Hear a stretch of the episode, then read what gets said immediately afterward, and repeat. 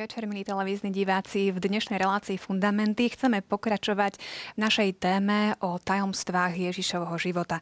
Minule sme rozoberali jeho skrytý život, dnes sa pozrieme na Ježišov verejný život.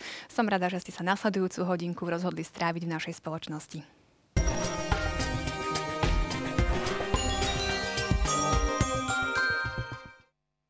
Aj dnes nás čaká zaujímavá debata. Zárukou toho sú už tradične moji hostia.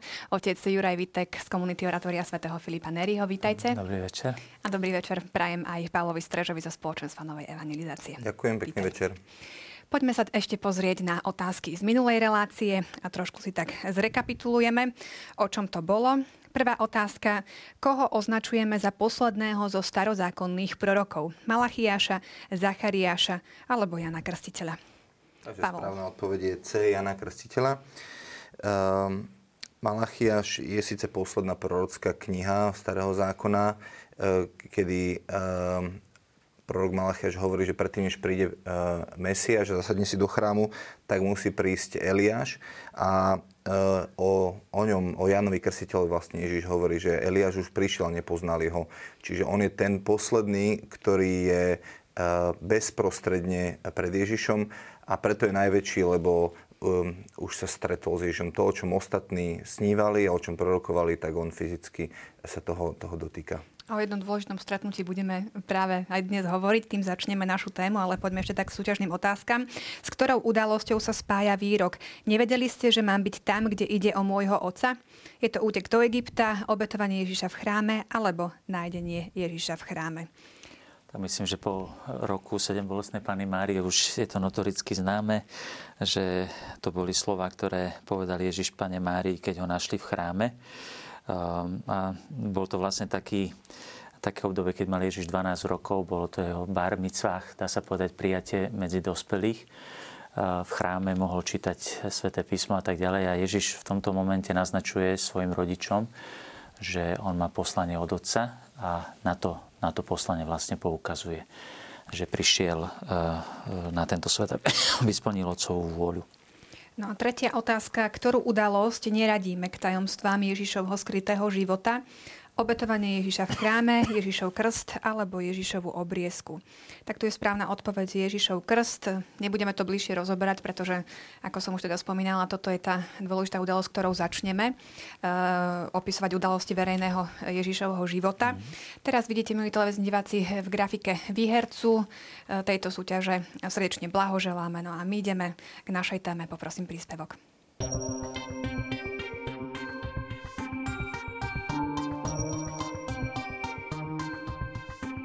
Začiatkom Ježišovho verejného života je jeho krst, ktorý prijal od Jána v Jordáne. Ján hlásal krst pokánia na odpustenie hriechov. Prichádzali zástupy hriešnikov, mýtnikov a vojakov, farizejov a saducejov i prostitútok, aby sa mu dali pokrstiť.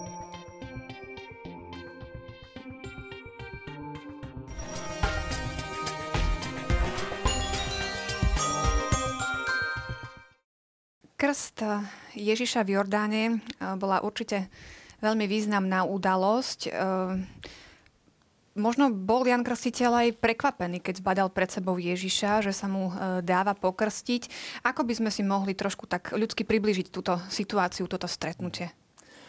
Um, Svetý Jan Krstiteľ nebol len tak nejaký, povedali by sme dnes, občan, ktorý e, nebol známy dá sa povedať, že to bola veľmi veľká verejná autorita, morálna autorita. Mm, jeho verejné vystúpenie bolo niekoľko rokov predtým. E, vyzýval na pokánie, krstil v Jordáne na znak pokánia. Sám to aj vysvetloval, ja som krstím len vodou, ale ten, ktorý príde po mne, bude krstiť Duchom Svetým.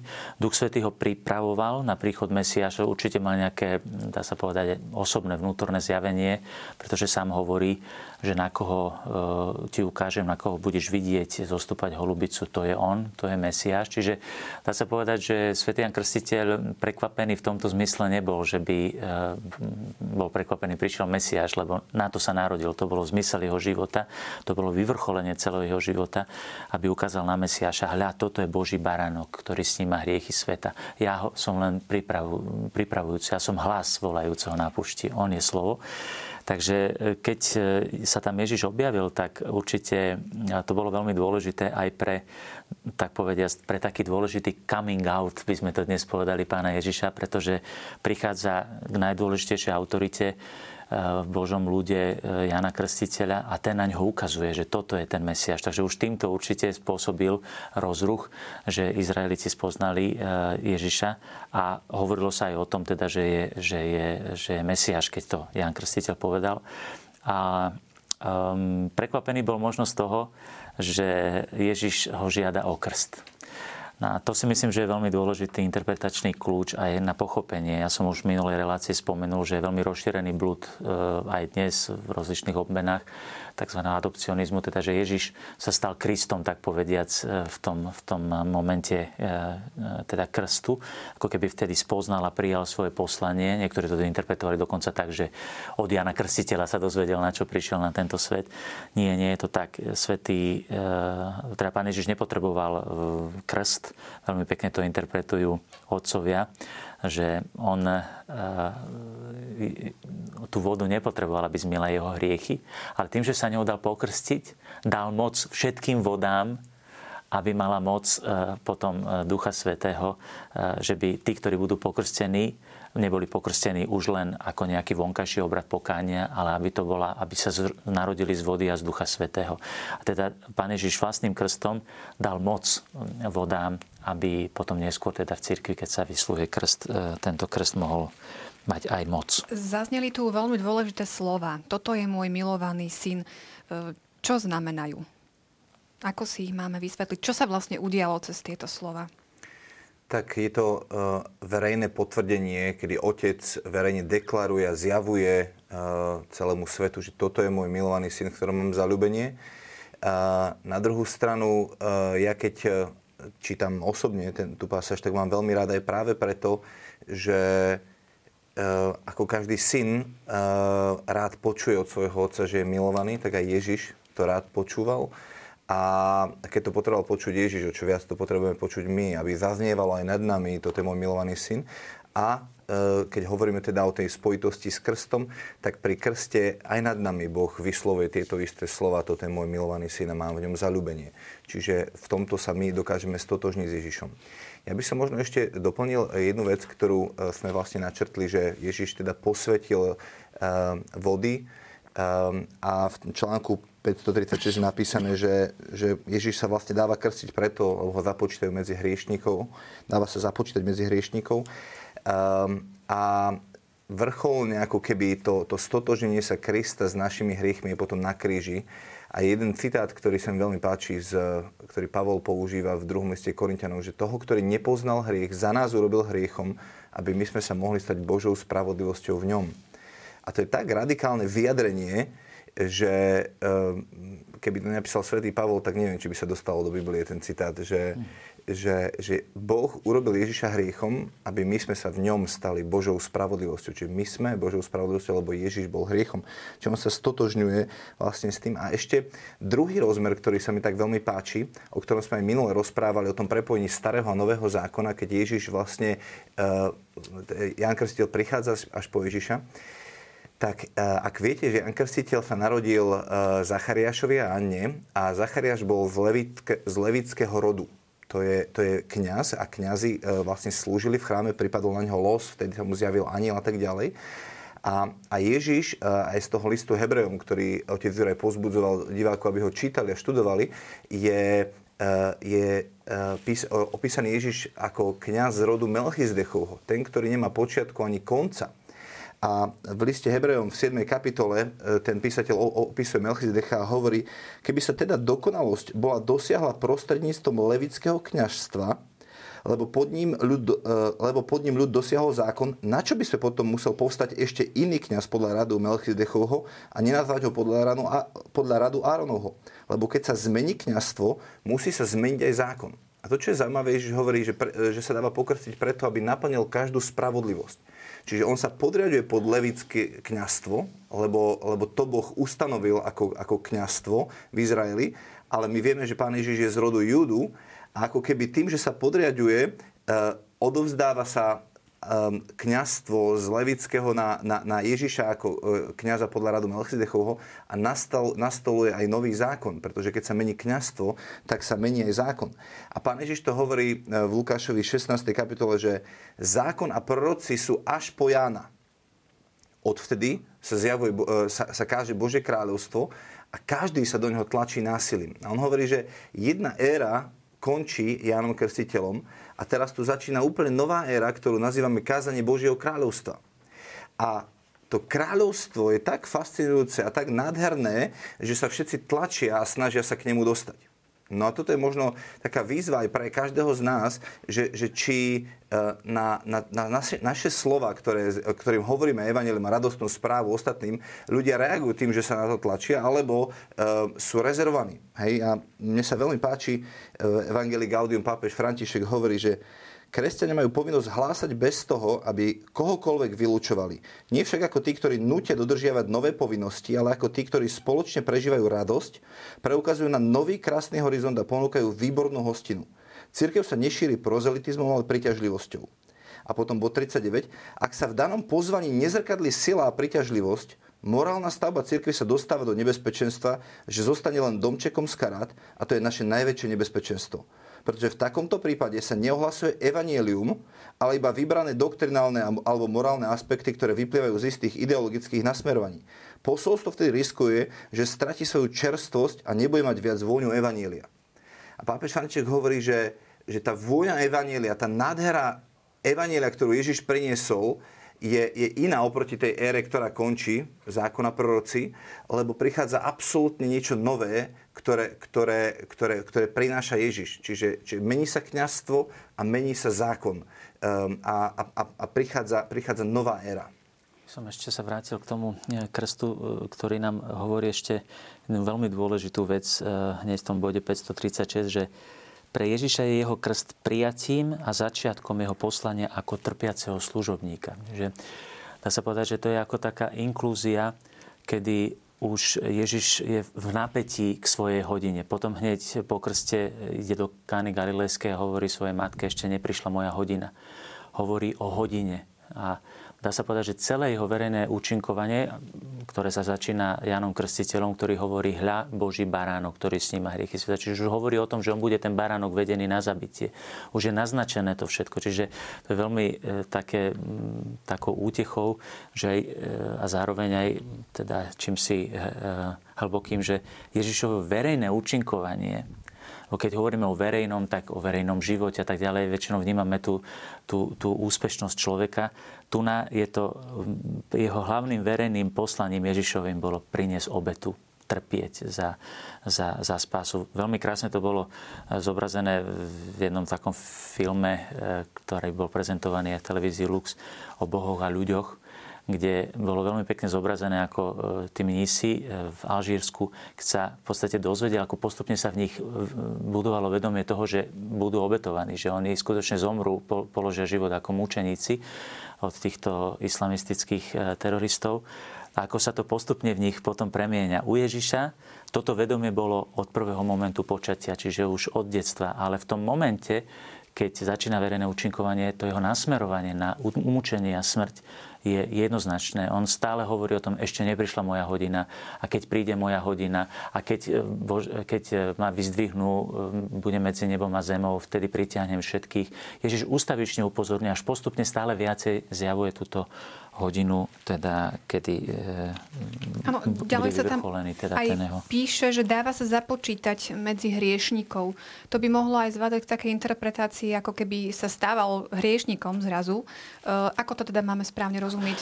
To, to, čo spomenul Pálko, že teda stal sa pre nás hriechom, ale v tom zmysle, že on, alebo hriešnik jedinú vec nemal teda dve veci nemal, ktorú hriech, hriešnik má.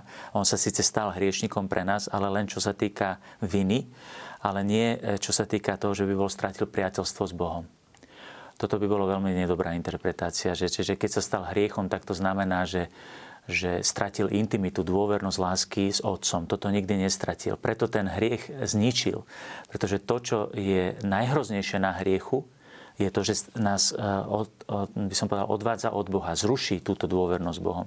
V Ježišovi táto dôvernosť bola a on zobral na seba všetku našu vinu, a tým pádom zničil hriech. Pretože to je, to je, by som povedal, asi v bežnom duchovnom živote, e, si diváci to poznajú, keď človek je v hriechu, keď spácha hriech, tak prvú vec, čo robí? No skrýva sa pred Bohom. Už sme o tom hovorili aj u Adama a tak ďalej. Utekáme pred Bohom. A máme pocit e, vždycky, že sme ďaleko od Boha tým, tým hriechom. A tu si uvedomiť, že Ježiš vstupuje do tohto môjho hriechu. On ho berie na seba. Čiže vstúpiť vo viere, do stretnutia s Kristom a toto ma môže oslobodiť od Krista. Inak e, prichádzam k zúfalstvu. To je ten rozdiel medzi Petrom a Jánom. E, Petrom a Judášom. Peter e, v tom hriechu stretáva Krista, ktorý ho vykúpil a Judáš stráca nádej. Hovorili sme teda, že vlastne Ježiš nepotreboval krst, e, demonstroval tým úplne niečo iné. My však krst potrebujeme. E, ako máme vnímať e, ten svoj vlastný krst, vôbec sviatosť krstu v tomto kontexte? Mhm. Aj ako si teda už trošku naznačil aj tie slova, toto je môj milovaný syn, ktoré zaznievajú nad každým pokrsteným. Toto je krásne, práve čo som naznačil aj minule v relácii, keď sme hovorili, že máme byť zjednotení s jednotlivými tajomstvami Ježiša Krista.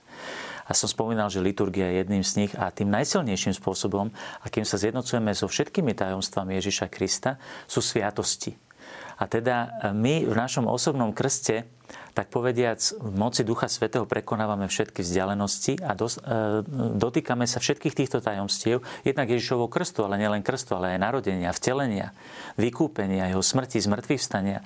Ono sa to naznačuje v tom krste práve tým spôsobom. Jeden spôsob je, že sa leje voda, a to je bežný dnešný spôsob na hlavu a potom sa hovoria tie slova krstu.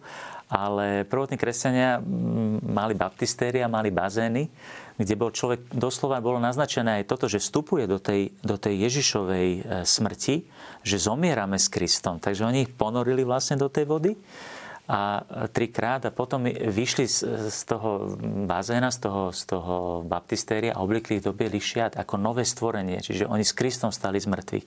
A toto nie je len nejaký obraz, ktorý by nám mal, na, nás mal poučiť, ale uskutočňuje skutočne taj, tajomstvá, že my vtedy mystickým spôsobom sa dotýkame Kristovho života, jeho smrti a zmrtvých vstania a to má na nás spásonosné účinky. Čiže skutočne to zničí môj hriech, a robí ma to schopným žiť Božej milosti, Božej láske. Čiže ma to vnútorne premení a preto v krste som novým stvorením a príjmam cez adopciu to, čo má Ježiš z vlastnej prirodzenosti. Čiže ja príjmam Božiu prirodzenosť e, z účasti, stávam sa adoptovaným Božím synom a preto skutočne zaznieva, hľa, toto je môj milovaný syn, väčšinou na tých našich krstiteľniciach býva práve zobrazený svätý Jan Krstiteľ, ako krstí pána Ježiša, aby sme to mohli aj viditeľne vidieť.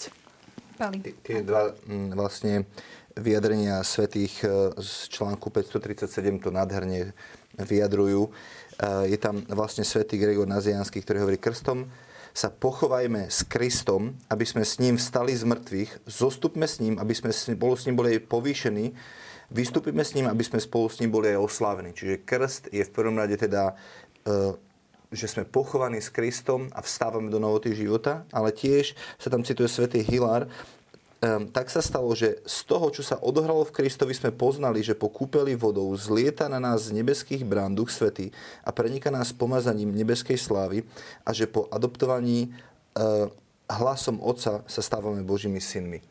Ehm, čiže ehm, nemáme čas hovoriť o, o krste ako takom, tam je veľmi veľa nádherných symbolov, čo všetko vlastne v krste dostávame. Viem o tom, že, že svätý Otec ehm, a, a svätý Jan Pavol II hovoril, že najviac si váži túto sviatosť zo všetkých, pretože ňou dostávame vstup do, do, do, do, do všetkých tých tajomstiev ostatných. Takže m, tieto dva, tieto dva citáty nám veľmi jasne sumarizujú vlastne, a kontemplujeme v nich to, čo sa stalo Ježišovi pri, v Jordáne, sa, sa stáva nám pri krste. Aj keď uh, Sviatosť krstu je trošku iná téma, nedá mi neopýtať sa v tejto súvislosti. Uh, v katolíckej cirkvi je bežná prax krstiť malé deti. Uh, tú symboliku a um, tú milosť krstu si však ťažko uvedomí také malé dieťa. Prečo sa nekrstia dospelí? Teda v určitých prípadoch áno, ale berme teda tú, ten bežný spôsob, že sa krstia malé deti. By sme museli skutočne široko to eh, vysvetliť. Ešte určite v kapitole o sviatostiach sa o tom bude hovoriť. Ja poviem len toľko, že z mojej skúsenosti kňazskej ja krstím veľa, viac detí než dospelých, ale každý rok aj krstím dospelých. A niekedy teda je to aj ľúto tým už, ktorí boli pokrstení ako deti, že tak nemohli prežiť a tak, čiže potvrdzujú to, čo vy hovoríte, ale zase na druhej strane treba povedať, že nech by sme to ako dospelí akokoľvek pekne prežili, tu nie je len o to prežiť pekne moment, keď som pokrstený. Ale krst je niečo, to je úloha, to je poslanie, ktoré mám na celý život. Čiže ja mám celý život na to, aby som pochopil, čo to znamená krst a čo som v krste dostal. A e, povedzme, pri každej svetej spovedi kontemplujem svoj krst, pretože sa vraciam ku krstnej milosti, ktorú som stratil hriechom.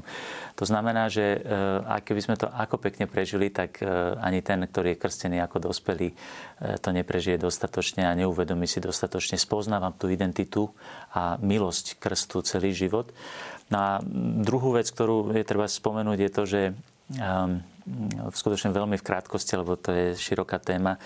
Um, dieťa, um, takto Božia milosť uh, je oveľa uh, účinnejšia, než my sme si schopní uvedomiť. Častokrát dostávame milosti a pochopíme až po rokoch, akú milosť som v ten, ktorý čas dostal. Napríklad som pôsobil v Ríme, vždy som hovoril našim rímskym študentom, že v Ríme máte pripravenú špeciálnu milosť. Možno pochopíte až po rokoch, čo ste v Ríme dostali.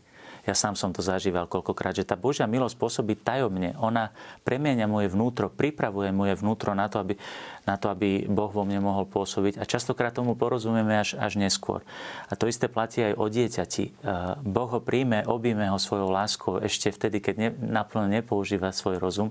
Ale práve e, o to, o to ide, aby to dieťa potom postupne mohlo spoznávať, čo to znamená. Napríklad dieťa si neuvedomuje, e, ako ho rodič miluje a predsa eh, ho rodič miluje ešte skôr, než je schopné si to uvedomiť. A koľkokrát až potom neskôr, keď sme dospeli, vieme hovoriť a poďakovať eh, rodičom za ich lásku a tak ďalej. Niekedy to trvá možno niekedy až po 30 keď začíname, až keď máme vlastné deti, že ano. vy ste vedeli o tom rozprávať. Eh, rozumieme, čo to znamenalo tá láska a čo to znamená, že keď to dieťa si to nie je schopné uvedomiť, ešte nemôže prijať Božiu lásku. Môže ju prijať naplno, tak ako aj od svojho vlastného rodiča a porozumie jej až neskôr.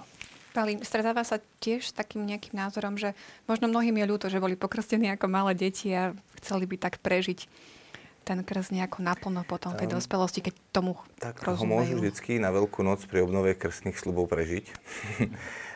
so všetkými emóciami. Ale druhá vec je, prečo tak veľmi sa diskutuje a napadá to, že, že prečo krstíme malé deti, je, je možno aj to, že v dnešnej dobe máme veľa dospelých, ktorí nežijú svoju krstnú milosť. Hej? A preto aj e, pápež Jan Pavel II hovoril o reevangelizácii pokrstených, lebo boli pokrstení, ale e, nikdy neurobili svoje osobné rozhodnutie pre Krista. Pretože krst, e, ja som, sme krstili tri deti a vždycky ja som bol ten ako rodič, ktorý som za nich vyznával svoju vieru a moje deti som prikryl dážnikom mojej viery a oni vyrastajú podo mnou. Oni zatiaľ nie sú schopné vnímať Boha, ale vnímajú mňa a to, aký obraz im ja vykreslím um, ako otec, budú, budú môcť schopní potom prijať potom um, nebeského otca. Ale oni nasávajú všetko a ja ich potrebujem priviesť k ich osobnému rozhodnutiu, že, že ja sa rozhodujem sám pre, pre Krista. A tomu hovoríme prvé sveté príjmanie, kedy si deti začnú uvedomovať, že sú hriešné, a idú na prvú svetú spoveď a kedy sa oni rozhodnú povedia, ja chcem prijať Ježiša do svojho života a idú na prvé sveté príjmanie. Čiže to je ich prvé rozhodnutie. Je to samozrejme detské rozhodnutie, ale, ale už ako 6, 7, 8 ročné dokážu vnímať to, že, že mne sa páči to, ako žijú moji rodičia, aký majú vzťah s Kristom a ja by som chcel mať to isté a preto sa oni rozhodujú a robia a kopírujú to rozhodnutie, ktoré vlastne ich rodičia majú. No to je zaujímavé, že práve s, s obradom prvého svetého príjmania, teda tej slávnosti, je spojené to, že oni si obnovuje krstné sluby. Ja to rodičom vždy aj odporúčam, eh, aby tú sviečku a, a tú košielku, ktorú dostáva dieťa pri krste, ktoré sú tiež pozostatkami veľmi dôležitých obradov aj v prípade dospelých, lebo tí dospelí boli oblečení do toho bieleho rúcha, že tá košielka je vlastne pozostatkom tohto, že aby to odložili A u nás v našej farnosti napríklad deti e, idú s tou sviečkou, ktorú mali pri krste a na ruke majú potom tú košielku, ktorú mali vtedy prijali v krste a oni si obnovujú krstné sľuby. Zriekate sa zlého ducha, zriekam, veríte v Boha a tak ďalej. Čiže vyznávajú vieru a tie deti sa tomu priznajú. Ja môžem povedať, potvrdiť len to, čo hovoril Pálko, že tí, že toto je skutočne veľký problém, že e, prídu na faru rodičia a chcú teda krstiť a potom hovoria, že my robíme caviky s, tou, s, tým, s tým krstom. Len problém je v tom, že niekto musí veriť. Ja sám som vyrastal v rodine, kde som bol pokrstený ako dieťa, ale jednoducho som túto vieru ani neprijal, ani, ani, ani som ho nepoznal. A to sa povedať, že moje prežitie krstu bolo, keď som išiel prvýkrát na svetú spoveď kedy som sa po rokoch som si uvedomil, že som bol pokrstený a že som tú krstnú milosť stratil a že sa k nej chcem vrátiť. A, a sviatosné rozhrešenie vlastne e, bolo toto, ale to platí od nás všetkých, e, keď sa stane e, ťažký hriech, alebo vôbec aj, aj všedný hriech, keď idem na svetú spoveď, tak to je, otcovia církvy nazývali spoveď, že to je krst slzami. Takže krst slz, takže my vlastne pri každej spovedi zažívame náš, náš krst. Áno, Sviatosť e, zmierenia sme už rozoberali. K Sviatosť krstu ešte nie, ale verím, že sa dostaneme aj k týmto témam. Sú to naozaj zaujímavé, zaujímavé mm. témy a veľmi také praktické pre uh, kresťanský život. Poďme však ďalej k našej téme a venujme sa tajomstvom Ježišovho života. Uh, následuje pokúšanie Ježiša na púšti. My sme v tejto súvislosti už uh, niečo spomínali a zaznela aj tam taká veta, že Ježiša vlastne nemôžno pokúšať, lebo je e, Boží syn. Uh, mne to nedalo, ja som si ešte raz púšťala tú reláciu a možno by sme to mohli trošku viac dovysvetľovať, že teda čo sa dialo uh, na tej púšti s tým pokúšaním, teda bol pokúšaný, nebol pokúšaný? Som rád, že táto provokácia zabrala a môžeme to, môžeme to prehlbiť ešte viacej. Uh, ja som to spomínal viackrát v tých predchádzajúcich teda reláciách, že existujú dva druhy spôsobov pokúšania, ako to hovorí katechizmus keď diabol pokúša, keď Boh pokúša. Boh pokúša preto, aby ukázal svetosť svojich vyvolených. Boh dopustil, aby jeho syn bol pokúšaný, aby mohlo zažiariť jeho víťazstvo. Diabol pokúšal Ježiša preto, lebo vedel a tušil iba do určitej miery, že Ježiš je Božím poslom a že je Boží svetý, ako to sám vyzýva, hovorí, ale nebolo mu zjavené to, čo bolo zjavené anielom, plná identita Ježíša Krista. To znamená tajomstvo Najsvetejšej Trojice. Diabol to, to tušil a viac menej aj tým pokúšaním e, on do veľkej miery aj zisťoval pravú identitu Ježíša Krista. Zažiarilo jednoznačne, splnilo to svoj, svoj cieľ, pretože Boh to plánoval. E, otec plánoval, aby, aby jeho syn bol pokúšaný na pušti. A toto všetko pre nás má byť veľkým povzbudením, že Ježiš je nám blízko, našej slabosti, ale on nám nie je blízko v slabosti ako, ako komplic, povedzme, poviem to tak, kto e, rozumie človeku, ktorý, e, ktorý, ktorému sa rozpadáva manželstvo? No najviac mu rozumie rozvedený človek. Ale Ježiš nám nie je našej slabosti blízko ako ten, ktorý tiež padol. Ktorý je, blízko našej slabosti v zmysle, že on je zraniteľný, ako sme my zraniteľní. On je blízko našej slabosti ako víťaz, ktorý prichádza do našej zraniteľnosti, do našej biedy a keď sa na neho obrátime, keď žijeme v dôvernosti s ním, tak Ježiš vyhráva naše zápasy. Čiže Ježiš na pušti vyhral môj zápas, každý jeden a takisto v Gecemánskej záhrade a takisto na kríži, pretože to je zápas, kedy sa búrila jeho ľudská prirodzenosť, e, teda samozrejme Božej vôli, ale on, keďže je zjednotená, jeho ľudská prirodzenosť je zjednotená s božskou osobou, poviem to tak filozoficky, je to metafyzicky nemožné, aby Ježiš nebol poslušný.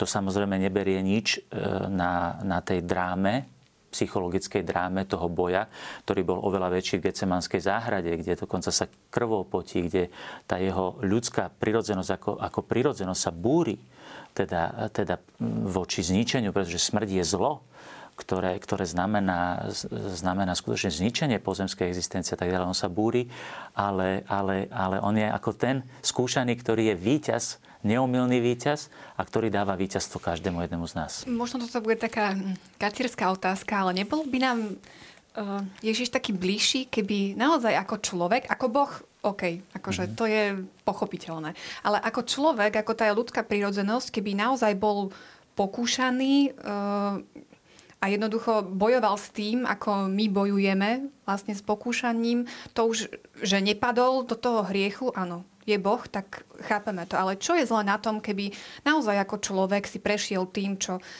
čím si prechádzame aj my? No do veľkej miery si prešiel, len e, problém je v tom, že nemôže sa zrieknúť svojej identity Božieho syna. E, keď to takto povieme, tak z toho vzniká dojem, že to bol len taký, akože také divadlo, ako keby hral divadlo.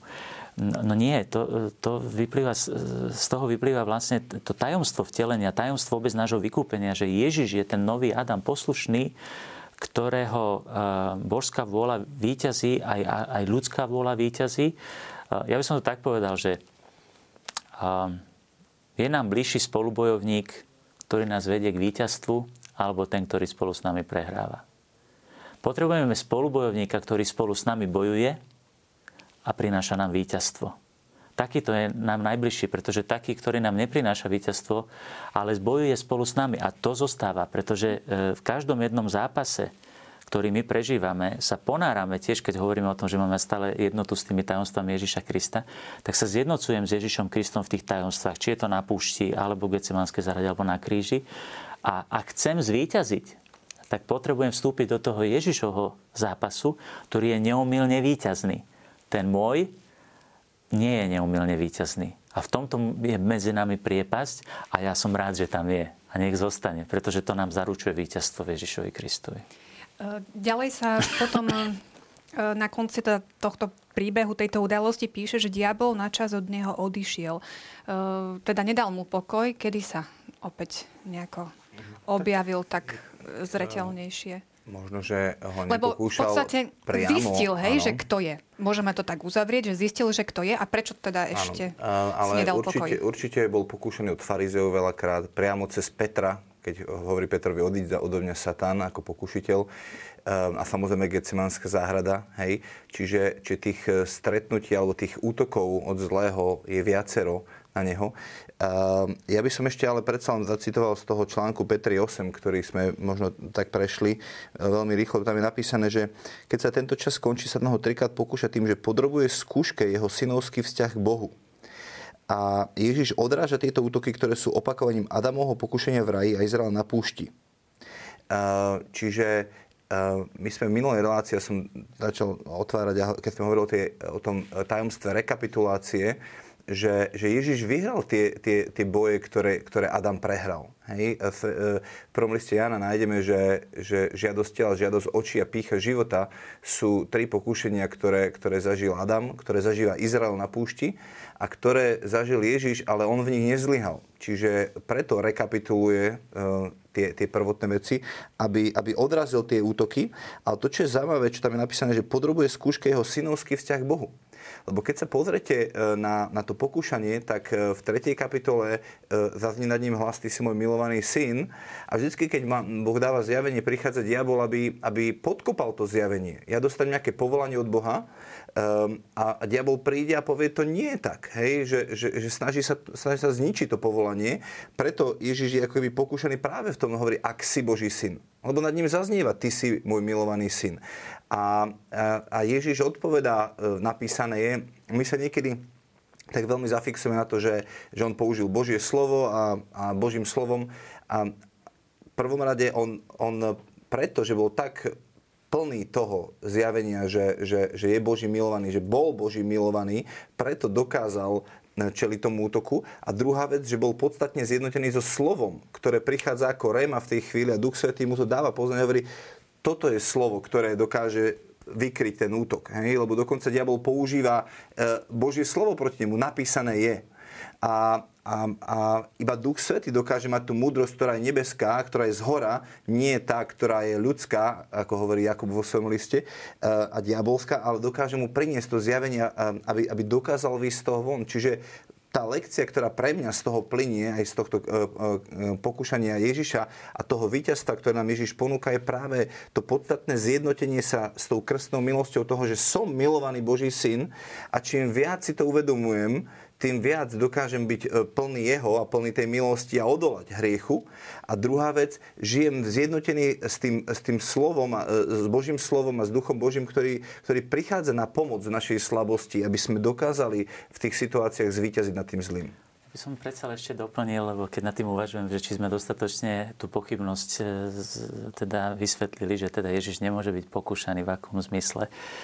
No problém je v tom, že preto som hovoril, že diabol e, nemohol úplne vedieť, že e, kto je Ježiš, pretože diabol je inteligentný tvor a veľmi inteligentný a on zbytočné veci nerobí.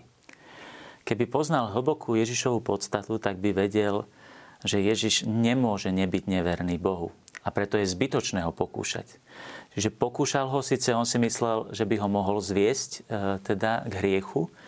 Ježiš vedel, otec vedel, že nie je možné ho zviesť k hriechu, ale tu sa spomína v tom bode 540 e, pekne, že preto Kristus zvíťazil nad pokušiteľom nie pre seba. To nebolo, nebolo Ježiš nevíťazil sám pre seba. Ale on zvíťazil nad pokušiteľom pre nás. Čiže Ježiš e, sa konfrontoval v tomto zápase s pokušiteľom e, preto, aby nám vydobil milosť víťazstva. A toto je strašne dôležité. To je pre, a zase je tu citovaný autor listu Hebrejom. Veď nemáme veľkňaza, ktorý by nemohol cítiť s našimi slabosťami, veď bol podobne skúšaný vo všetkom, okrem hriechu. Okrem hriechu znamená to, práve, že on e, na ňom nemohla byť poškodná hriechu nejakým spôsobom. Je to nemožné. A to víťazstvo, ktoré, ktoré vydobil, vydobil pre nás. Čiže to tajomstvo je propter nos et propter nostram salutem pre nás a pre našu spásu, ako, ako teda kontemplujeme to teda vo vyznaní viery. Čiže tá, tá podstata, e, ako prežívať pokúšanie Ježiša je, že my vložme naše zápasy. Lebo vzniká dojem, a to je základná otázka, či sme pochopili Evangelium alebo nie. Pavlové listy sú celé o tom, či sme spasení z viery alebo zo skutkov. Lebo niekedy vzniká dojem, že my máme vybojovať svoje zápasy a potom ísť ukázať Ježišovi, bol som ti verný. To je spása zo skutkov. Ale Ježiš priniesol práve to, ja som zvíťazil, nie vy. A teda celá, celá dynamika duchovného života je byť závislý na Božej milosti. Byť závislý na každom víťazstve, ktoré mi vydobuje, vydobije Ježiš. Čiže koľkokrát e, v tých našich zápasoch prehrávame preto, lebo sa spoliehame sami na seba. Pretože sme domýšľaví pretože sme pyšní, pretože sme samostatní. E, základným tajomstvom úspechu a víťazstva v duchovnom živote je dôvera v Božiu milosť. Ježiš za mňa zvíťazil. Ježišu, pomôž mi. Ježišu, ja na toto nemám. Svetý Filip Neri, náš zakladateľ, ten učil svojich duchovných synov sa modliť e, strelné modlitby a tam sa opakuje často, Ježišu, never mi. Ja určite zhreším. Ježišu, e, pomôž mi, pretože bez teba som zrujnovaný. Ježišu, nauč ma milovať, lebo ja neviem milovať. Hm? Čiže tá, tá závislosť na Božej milosti, myslím, že tu sa dotýkame niečoho veľmi podstatného v duchovnom živote, kedy padajú aj libanonské cédre. Lebo sa duchovní ľudia začnú spoliehať sami na seba. A hovoril som o tom v prípade anielov, že na tomto padol aj ten najväčší aniel zo všetkých, na tej domyšľavosti. On si myslel, že na to má sám. Ale aj on musí byť spasený milosťou Ježiša Krista. Tak poďme teraz uh, trošku ďalej uh, k verejnému účinkovaniu Ježiša Krista. Taký jedným z hlavných motivov je práve ohlasovanie Božieho kráľovstva. Tak uh, posúme sa k tejto téme, čo k tomu hovorí katechizmus.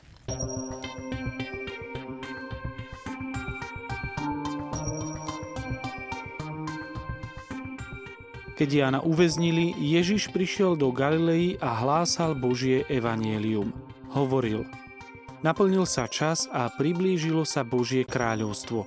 Kajete sa a verte Evanieliu.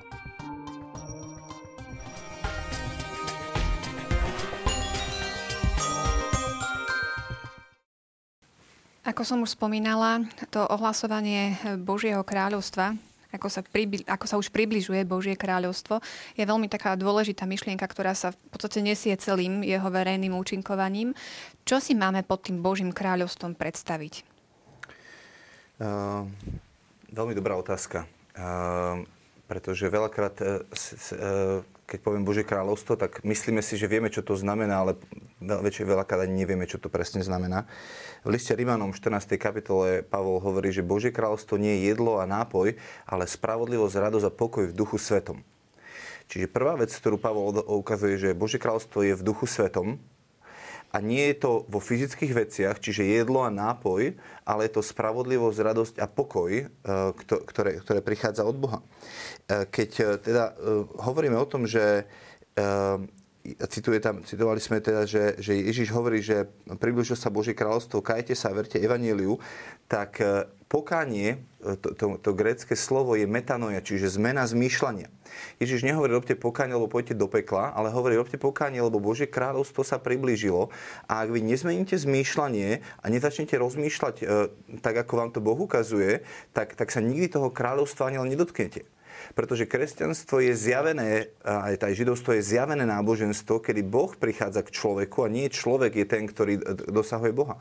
Aby som to vykreslil, čo, čo, čo myslím pod tým slovom metanoja, um, viete, um, predstavte že máte husenicu, ktorej chcete vysvetliť, že aké to bude raz krásne, keď sa stane motýlom, že, že vzlietne uvidí všetky lúky, nádherné, nádherné e, kvety a poviete, no tak skúsi predstaviť to najkrajšie, čo si vieš predstaviť. No a čo si vie husenica predstaviť ako to najkrajšie? No pole plné kapusty. No, lebo keď, keď nájde jednu kapustu, tak spoje, wow, tak teraz sa týždeň nemusím pohnúť to. A keď na celý život, tak pole plné kapusty. A Ježiš práve o tomto hovorí, že predstaňte takto rozmýšľať ako, ako, ako pozemské, ako ľudia, lebo tá perspektíva neba, tá realita Božieho kráľovstva, to, čo sa vám prinieslo, je tak odlišné od vášho vnímania, že pokiaľ nezmeníte mysel a nepríjmete to, čo vám ja hovorím, tak sa toho nikdy nedotknete. A preto až keď husenica sa stane motýlom, až vtedy uvidí tú perspektívu toho všetkého, čo vtedy ako husenica nemohla vnímať. Preto to Ježiš konfrontuje e, nás a hovorí, robte pokánie, zmente zmýšľanie, začnite rozmýšľať tak, ako vám hovorím a nie tak, ako rozmýšľate vy. Ale druhá otázka potom, a ja som si e, študoval Redemptoris Missio, e, kde, kde sa hovorí o kráľovstve a tam bolo napísané v bode 15, že Kráľovstvo zahrňuje všetkých jednotlivcov, spoločnosť, celý svet. Pracovať pre kráľovstvo znamená uznanie a napomáhanie Božej dynamiky, ktorá je v dejinách ľudstva prítomná a pretvára ho. Budúcnosť kráľovstva znamená pracovať na oslobodení od zla od všetkých jeho, vo všetkých jeho formách. Božie kráľovstvo je zjavené a uskutoč, e, zjavenie a uskutočnenie spásnostného plánu v jeho celej plnosti. Čiže hovorí o tom, že že, že sa Božie kráľovstvo zahrňa všetkých jednotlivcov spoločnosť, celý svet a vždycky, keď ustanovujeme kráľovstvo, tak sa pripájame k tej Božej dynamike toho, že Boh chce získať celý svet. On nechce, aby ktokoľvek bol stratený. Ale v bode 18 tiež je veľmi taká zaujímavá vec, že Božie kráľovstvo nie je názor, doktrína, program, ktorý možno vypracovať. Je to predovšetkým osoba, ktorá má tvar a meno Ježiš z Nazareta, obraz neviditeľného Boha. Ježiš povedal, že v ňom je kráľovstvo. Keď prišiel on, tak prišlo spolu s ním kráľovstvo. Ale potom je tu taká zaujímavá kľúčová otázka, že či Božie kráľovstvo rovná sa církev alebo nie. Pretože my si to niekedy tak spojíme a povieme, že, že Božie kráľovstvo je církev a, a, a to je, to je koniec, ale e, ten, ten dokument hovorí, že práve tak nemôžno kráľovstvo oddeliť od cirkvi. Ona je zaiste cieľom, lebo ona zaiste nie je cieľom, lebo je zameraná na kráľovstvo. Čiže církev je zameraná na kráľovstvo, ktorého skutočnosť v jadre a náznakovo predstavuje a ktorého je nástrojom. Čiže pán Ježiš ustanovil církev na to, aby bola nástrojom budovania kráľovstva a prinášania tej dynamiky Božej moci do všetkých sfér spoločnosti. Ehm, ale pri tom všetkom jasne, jasnom odlíšení medzi církou z jednej strany a Kristom a kráľovstvom z druhej strany zostáva církev s oboma nerozlučne spojená. Čiže my to nemôžeme akoby oddeliť a povedať, že církev a kráľ Bože kráľovstvo je niečo iné, ale, ale jednoznačne môžeme povedať, že církev nie, nie že dáme tam rovná sa povieme, že církev rovná sa Bože kráľovstvo. Pretože uh, my uh, a, a to, čo, to, čo podľa mňa veľmi jasne vystihuje tá rekapitulácia, čo sme hovorili Ježišovi, kedy, kedy, pán, kedy, kedy Adam dostáva to zadanie, že, že, že majú naplniť zem, tak, tak, e, tak to je niečo, čo, čo v Kristovi dostávame naspäť aby sme, sa, aby sme pri, pri, prinášali princípy jeho kráľovstva a zjavenie o tom, aký Boh je do všetkých oblastí spoločnosti. Možno pri takomto definovaní toho, čo je Božie kráľovstvo, mnohých metie aj to, že raz hovoríme ako keby z perspektívou budúcnosti, že priblíži sa nejaké Božie kráľovstvo. Potom niekde čítame v písme, že áno, Ježiš prišiel a založil, či už Božie alebo nebeské kráľovstvo, podľa toho, ktoré evanelium čítame. E, potom zase hovoríme o tom, že bude definitívne nastolené Božie kráľovstvo, že ako keby tie časy sú také rôzne, že ako sa v tom e, zorientovať. Myslím, že by sme mali etymologicky e, normálne začať nad tým uvažovať, že teda to slovo kráľovstvo, čo to znamená. Kráľovstvo znamená vláda. Je kráľ, ktorý vládne svojmu e, ľudu a tým kráľom, ktorý vládne svojmu ľudu, má byť Boh. Toto bolo pôvodne aj, aj verzia e, izraelského národa, až potom neskôr mali aj ľudských kráľov, ale mm, pôvodným jediným kráľom bol Boh. A Ježiš prináša toto Božie kráľovstvo, znovu nastoluje ho kedy, eh, pri, kedy prichádza k tomu, že sa zjavuje Božie kráľovstvo? Vtedy, keď Boh kráľuje. Čiže v kom sa už definitívne a plne prejavilo Božie kráľovstvo? V tom, ktorý bol dokonale, plne a definitívne poslušný Otcovi vo všetkom. A v tej miere, v akej sú ľudia um, um, teda verní Otcovej vôli, tak v tej miere je v nich Božie kráľovstvo. Hm? To znamená, preto je tu tá dynamika, že eh, on hovorí, že priblížilo sa Božie kráľovstvo. Tomu jednému učeníkovi hovorí, nie si ďaleko od Božieho kráľovstva. Lebo v tej miere, v akej eh, tá Božia vôľa úplne prenikne moju vôľu a ja, som, ja sa jej podriadím ako kráľovstvu, keď Boh kráľuje v mojom živote a v tej miere, v akej kráľuje v mojom živote, v tej miere je prítomné Božie kráľovstvo. Celý liturgický rok sa končí práve slávnosťou Krista kráľa. Čiže cieľom každého liturgického roka je, aby Kristus viacej vládol v mojom živote. A v tej miere, v akej vládne v mojom živote, je už prítomný. Pri, pri Svetej Omši sa krásne modlí kňaz, že e, nehľaď na naše hriechy, ale na vieru svojej církvy. Lebo Božie kráľovstvo je garantované práve cez vieru, pretože viera je čo? Viera je poslušnosť. To znamená, napriek tomu, že členovia cirkvi dennodenne hrešia viac alebo menej, kto hovorí, že nemá hriech, vyhlasuje Boha za luhára. Čiže nikom z nás, okrem Ježiša Krista, Pany Márie, nie je Bože kráľovstvo dokonalé. A preto aj církev, keď spomínal Pálko to, že teda sa tam nedá dať rovnátko, rovná sa, ale hovorí, hovorí katechizmus, že církev je na zemi zárodkom a počiatkom Božieho kráľovstva. E, tam sa cituje druhý vatikánsky koncil, že je počiatkom a zárodkom Božieho kráľovstva. Prečo? Pretože církev je svetá. Prečo je svetá? Lebo má v sebe Ježiša Krista. My nemôžeme povedať, že církev je svetá, lebo sú, sme svetými. Nie, my sme svetí, alebo sa stávame svetými, lebo církev je sveta. A ona je sveta preto, lebo je v nej prítomný Ježiš Kristus. Jediný svetý, jediný, v ktorom je dokonale Božie kráľovstvo. A teda preto druhý vatikánsky koncil hovorí, že církev je svetá kvôli Kristovi set semper, set simule semper purificanda. Čiže ona ale potrebuje ústavične sa aj očisťovať. Čiže to Božie kráľovstvo, aj nám by možno Ježiš povedal, nie si ďaleko od Božieho kráľovstva. Pretože už v mnohých veciach tvoj život je v súlade s Evangeliom, ale ešte v tomto, v tomto, v tomto, v tomto, v tomto nie je. Takže nie si ďaleko od Božieho kráľovstva. Ale, ale plne je e, Božie kráľovstvo prítomné e, e, až tedy, keď sme verní teda Otcovej vôli. A to je veľmi dôležité aj to, že v dejinách cirkvi to bolo dobre, veľmi dobre, že to Pálko zdôraznil, že, že to nie je to isté, pretože niekto si predstavuje, že teda stredovek, áno, tak tam vládla církev, áno, kresťanstvo bolo dominantné a tak ďalej. To znamená, že to mala byť akože bezchybná spoločnosť. Vidíme, že to nebola bezchybná spoločnosť ani za čias Ježiša, ani apoštolský zbor nebola bezchybná spoločnosť. Pretože to Božie kráľovstvo je niečo, čo sa postupne zmocňuje a v tomto svete, teda e, vôli, a v tomto svete to Božie kráľovstvo je, by som povedal, nikdy nebude dokonalé. Pretože vždy budú hriešnici a my sami sme vždy hriešnici, až keď bude definitívna spása, až keď príde Ježiš druhýkrát, príde Božie kráľovstvo definitívne plne a už nebude nič iné, len Božie kráľovstvo. Bude Boh všetko vo všetkom. Čiže Ježiš Ježiš završí kráľovstvo pri jeho príchode. Hej? Čiže nastolil kráľovstvo a v ňom je kráľovstvo. Kdekoľvek prišiel, tak sa demonstrovalo kráľovstvo. A potom je otázka, že ako bude vyzerať to kráľovstvo, keď Ježiš príde. No, zničí každý hriech, chorobu, e, diabla, a tak ďalej. To znamená, všetky tieto veci už nebudú a tým, že Ježiš chodil po tejto zemi a tak nám dával predchuť toho budúceho kráľovstva tým, že uzdraval chorých, vyhaňal zlých duchov um, a, a dával nám predchuť toho, ako jedného dňa to kráľovstvo bude, keď bude znišený každý hriech a kráľovstvo temnoty bude úplne porazené. A dával aj návod na to, ako dosiahnuť a nielen Božie návod, kráľovstvo. Áno, nielen návod, nielen vzor, nielen príklad, ale ako som to už viackrát spomínal v dejinách cirkvi, je to Ježišova moc ústavične. Ježiš, Ježiš aj dnes vyháňa zlých duchov, Ježiš aj dnes uzdravuje, Ježiš aj dnes privádza ľudí k obráteniu, aj dnes ich povoláva, keď v cirkvi sa ohlasuje na začiatku pôstu kajete sa, verte Evangelium, dostávame eh, popol. Je to Ježiš, ktorý nás vyzýva. Znovu prežívame tie Ježišové slova. Ježiš je s nami do, po, po všetky dni až do skončenia sveta.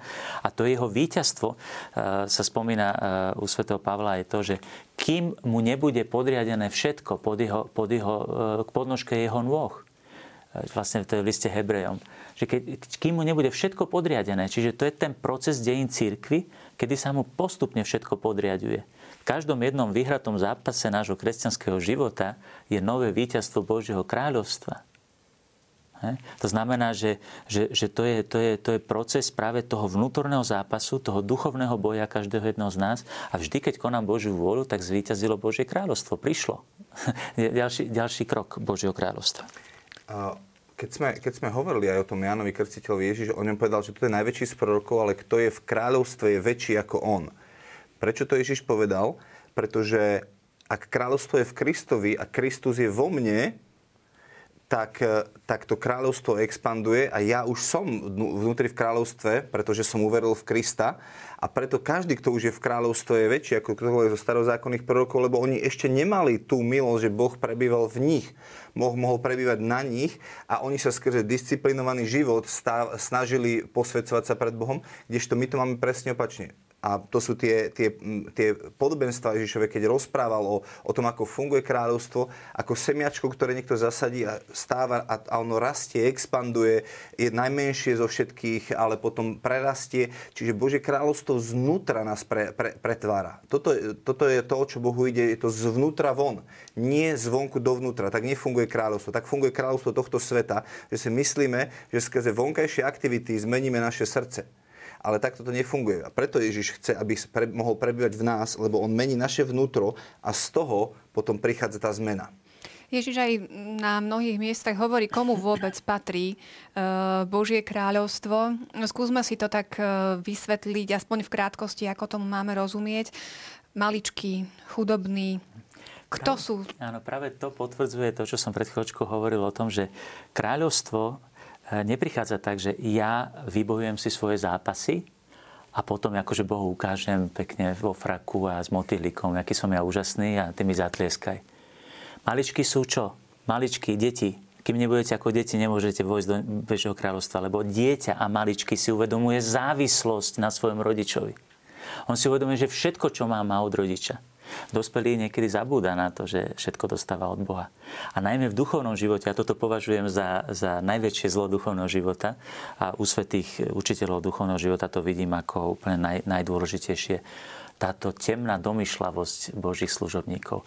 Keď si my myslíme, že ja, ja, ja, ja, e, práve u všetkých svetých vidím tú závislosť na Božej milosti. To je to, čo teraz aj, aj, aj Pálko spomínal, že, že e, starozákonný človek sa snažil skutkami spasiť. To bol, to bol režim starého zákona. Režim nového zákona je práve, že z milosti sme spasení. To znamená, že maličký je ten, ktorý si uvedomuje, že závisí od Božej milosti. Veľká učiteľka moderných čias, sveta Terezia z Lizie, e, bola učiteľka detstva, duchovného detstva a učiteľka duchovného, e, duchovného rastu. Ona mala 24 rokov, keď zomrela a bola jedna z najväčších svetých v dejinách cirkvi za taký krátky čas. Prečo? Pretože Božie kráľovstvo sa jej zmocnilo oveľa dokonalejšie, pretože bola maličká.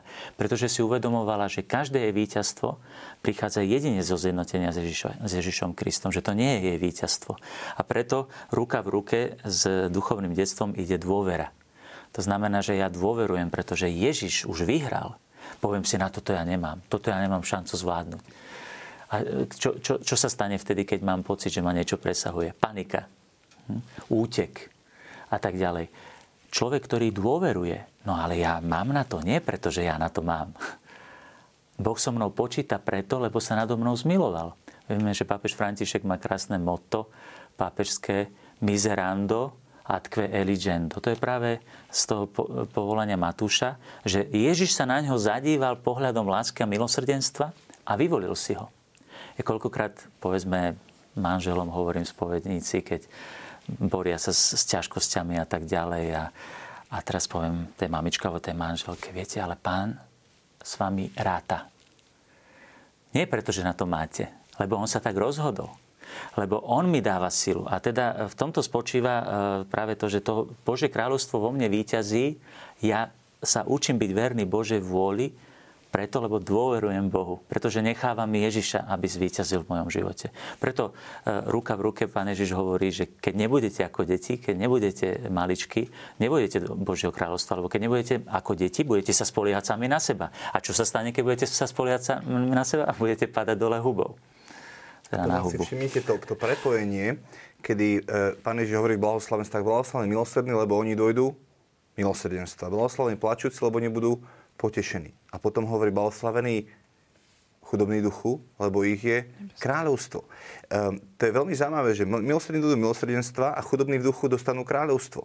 Preto tí svety, ktorých spomíname, majú vo svojom živote znamenia zázraky a Boh sa prejavuje, tak ako sme hovorili, že, že Ježiš demonstroval kráľovstvo, Hej? Pretože on je ten, ktorý bol tichý a pokorný v srdci najviac a preto sa to najviac mohol demonstrovať skrz neho, lebo preto, pre, preto z neho mohol žiariť. A títo svety, ktorí, ktorých spomíname veľakrát, sú tí, ktorí naozaj sú malí a tichí a chudobní a preto im Boh mohol zveriť kráľovstvo a mohli ustanovať kráľovstvo a demonstrovať kráľovstvo na tejto zemi a mohol, mohol Kristus skrze nich žiariť vo veľa väčšej miere, ako, ako um, keď, keď, keď Áno, Pardon. Tu by som len doplnil, že, e, e, že musíme rozlišovať dve formy prítomnosti Božieho kráľovstva. Jedno je skutočné Božie kráľovstvo, ktoré sa ujíma moci a druhé je demonstrovanie Božieho kráľovstva. Zázraky, uzdravenie a tak ďalej sú demonstráciou Božieho kráľovstva, že Božie kráľovstvo sa priblížilo. Ale skutočné Božie kráľovstvo znamená, že sa zmocňuje moje vôle a preto svätý Pavol v liste Korintianom v 13. kapitole hovorí, že keby som hovoril jazykmi anielskými, keby som mal dar uzdravovať a keby som všetky moci, čiže to sú čo? To sú všetko prejavy Božej moci, ale to sú demonstrácia Božieho kráľovstva, že aby bolo jasné, že Božie kráľovstvo je prítomné a chce sa ma zmocniť, ale hovorí, ale ukážem vám kráľovskú cestu. Najväčšiu kráľovskú cestu, cestu najznešenejšiu, cestu lásky a keby som toto všetko mal a lásky by som nemal. Preto v láske sa Boh zmocňuje svojho dieťaťa. Božia milosť e, výťazí, človek je poslušný Bohu a vtedy prichádza Božie kráľovstvo. To ostatné je demonstrácia toho, že tohoto ste schopní. Preto aj u svetých, lebo častokrát si svetých predstavujeme, že to sú tí, ktorí robili tieto demonstrácie Božej moci. Napríklad sveta Terezia z Lizie je, jedna, je učiteľka cirkvi, jedna z najväčších svetých v dejinách, dokonca najväčšia e, sveta moderných čias, ako ho nazval Pius X. A neurobila v živote ani jeden zázrak. Nedemonstrovala Božie kráľovstvo, ale je Božie kráľovstvo sa zjavilo v jej dokonalej poslušnosti do Otcovej vôli a najmä v, v tom najvyššom dare, eh, ktorý, ktoré zjavuje, ktorý zjavuje Božie kráľovstvo, že už prišlo, už je tu a to je, to je láska. Láska je to, čo nám pomáha zmocniť sa Božieho kráľovstva. Všetko ostatné je křový. Ja ani neviem, ako nám ubehol čas dnešnej relácie. Vôbec sme nestihli všetko, čo sme mali dnes v pláne, ale Dobehneme to na budúce, spojíme to teda s ďalšou témou, aby sme naozaj televíznych divákov neukrátili o ďalšie dôležité veci. Ja vám veľmi pekne ďakujem. Teda na budúce budeme pokračovať a teraz sú na rade súťažné otázky. Ktorá udalosť je začiatkom Ježišovho verejného účinkovania? Po A. Povolanie prvých učeníkov, po B. Krst v Jordáne, alebo po C. Pokúšanie na púšti. Druhá otázka. Čo je typickou črtou Ježišovho učenia? Učenie desatora, vysvetľovanie zákona alebo rozprávanie v podobenstvách. A tretia otázka. V Lukášovom evanieliu Ježiš spomína mesto, v ktorom našli smrť proroci. Ktoré to je? Nazaret, Jeruzalém alebo Kafarnaum. Toto je už otázka, ktorá sa týka témy, ktorú sme nestihli prejsť, ale nájdete to určite e, v tejto kapitole, ktorú sme dnes rozoberali.